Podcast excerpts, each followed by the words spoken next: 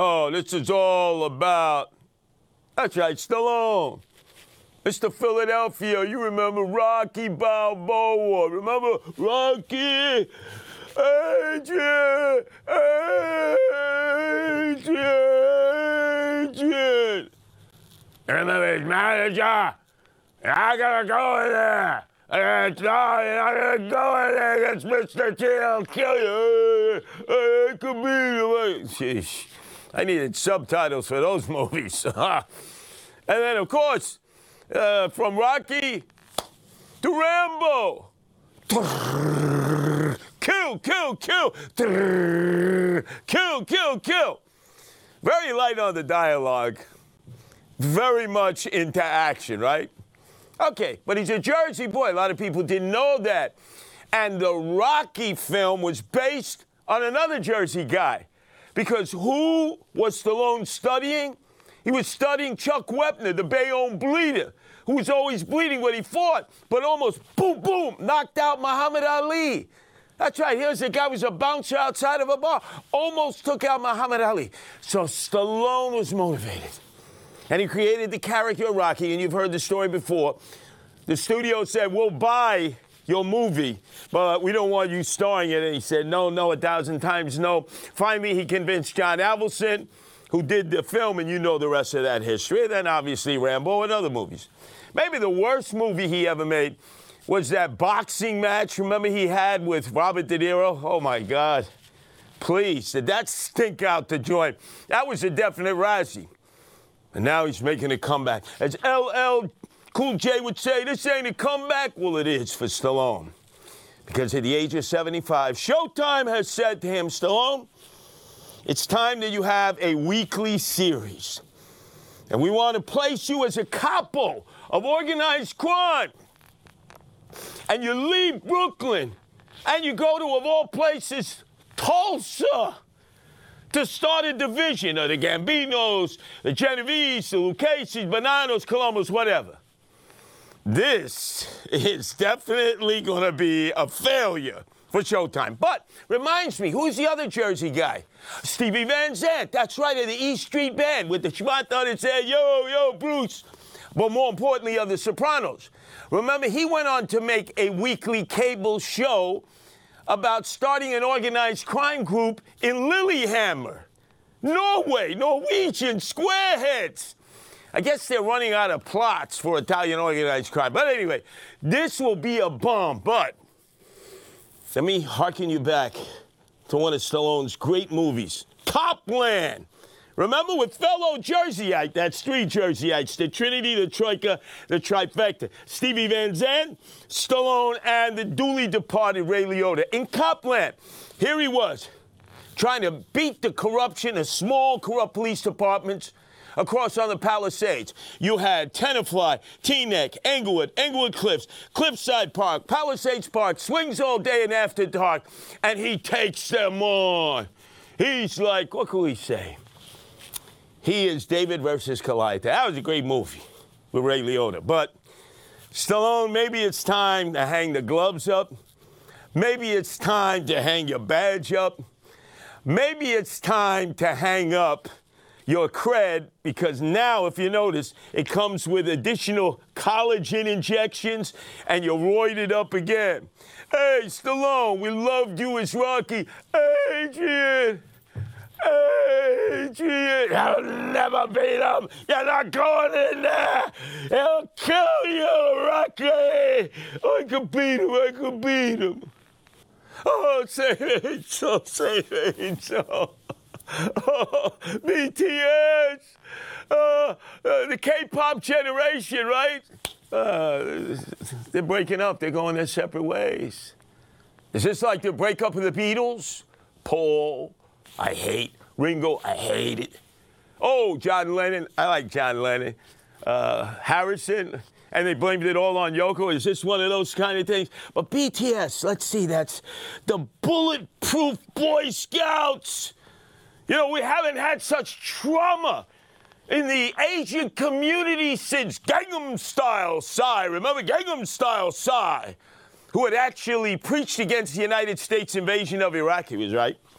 And then all of a sudden came out with Gangnam Style, and even the evil seed of Kim Jong mentally Hill behind the kimchi curtain of North Korea, like Gangnam Style. We all danced to Gangnam Style.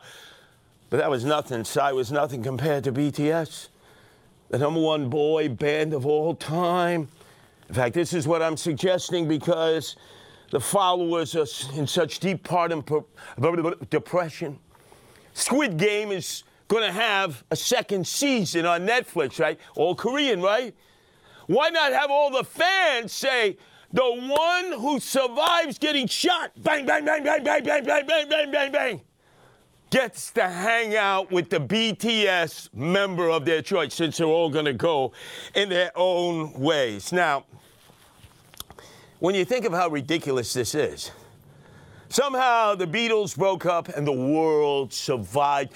And we saw Paul McCartney the other night at MetLife Stadium on his Depends tour, 80 years old, and there was the boss Bruce and Bon Jovi and all that. You imagine BTS if it had its last concert at MetLife?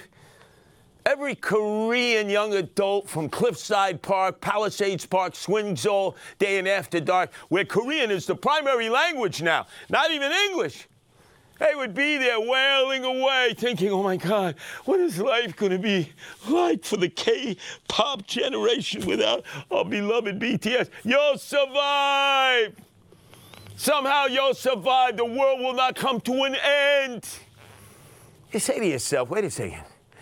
Maybe BTS will then rejoin, right? This could be one of those Vince McMahon Jr. kind of narratives where they break up to make up break up to make up, and then they come back and they do a world tour, and all the K-pop generation, even in Moscow, well, by then they'll be able to perform. Oh, BTS, they're back. My life is fulfilled. I don't have to enter Squid Game round two and potentially be killed because I want to see BTS one last time. Are your lives so meaningless out there that this is considered the worst calamity of your lives?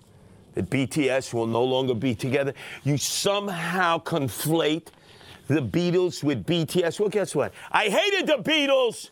And I hate BTS with a passion. So a double oofa to all of you out there.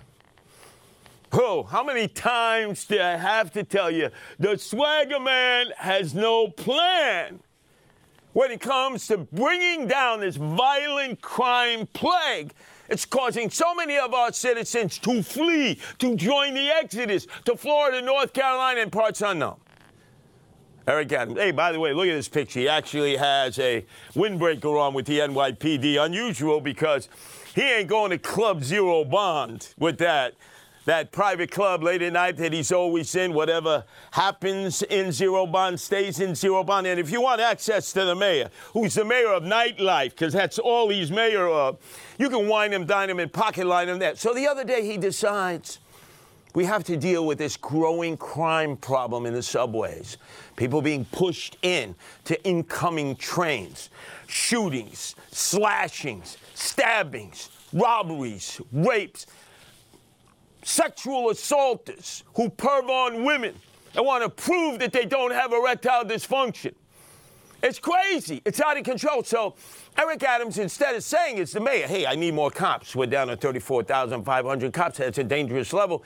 We got to hire more cops, get them up to about 40,000 so we can flood the subway system, the streets, the parks, and the schools and make New York City safe again. No, no, he says, I got it. When I used to be a transit cop, we used to patrol solo for my first 10 years. So guess what? Like in amoeba, you cut in half. We're going to take the two person patrols we have now, and everybody, almost everybody in the transit patrol system is going to patrol solo. He's, he doubled down on that Monday. People were saying, Are you crazy? You know, all the emotionally disturbed persons in the subway. No, no, no, I got it, Eric Adams said. It took 24 hours Tuesday night, on the number three train, platform Pennsylvania Avenue, Livonia, East New York. Dangerous. It's where the old fortune Fortunoffs used to be, where you got your first ankle bracelet. Remember? It's down the block from Jefferson High School and Maxwell High, High School. Dangerous. So all of a sudden, a cop doing solo patrol, 10 year veteran, not a rookie, 10 year veteran, goes up to this Weisenheimer who's smoking a cigarette. He said, You got to put the cigarette out. And naturally, the guy said, F you and your family too. But he walks away. The cop's not going to do anything, of course. And then he falls down the steps. He tumbles down the steps. And the police officer naturally thinks the guy's going to get hurt. He goes to help him. He grabs him. And the guy, it's a ruse. It's a trap. He starts to grab for the cop's gun. And now they're fighting over the gun. And luckily, the cop was able to restrain him. But you know what happened right after that? Eric Adams canceled the one person patrols because even, even he had to admit they're so dumb they don't work.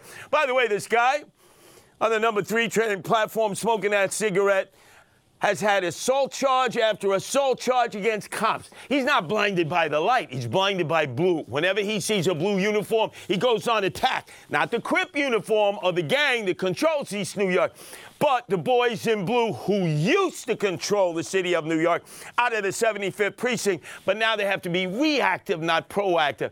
Hey, Eric Adams, I thought you were the law and order mayor. I thought you had the back of the cops. You really don't know what you're doing, do you?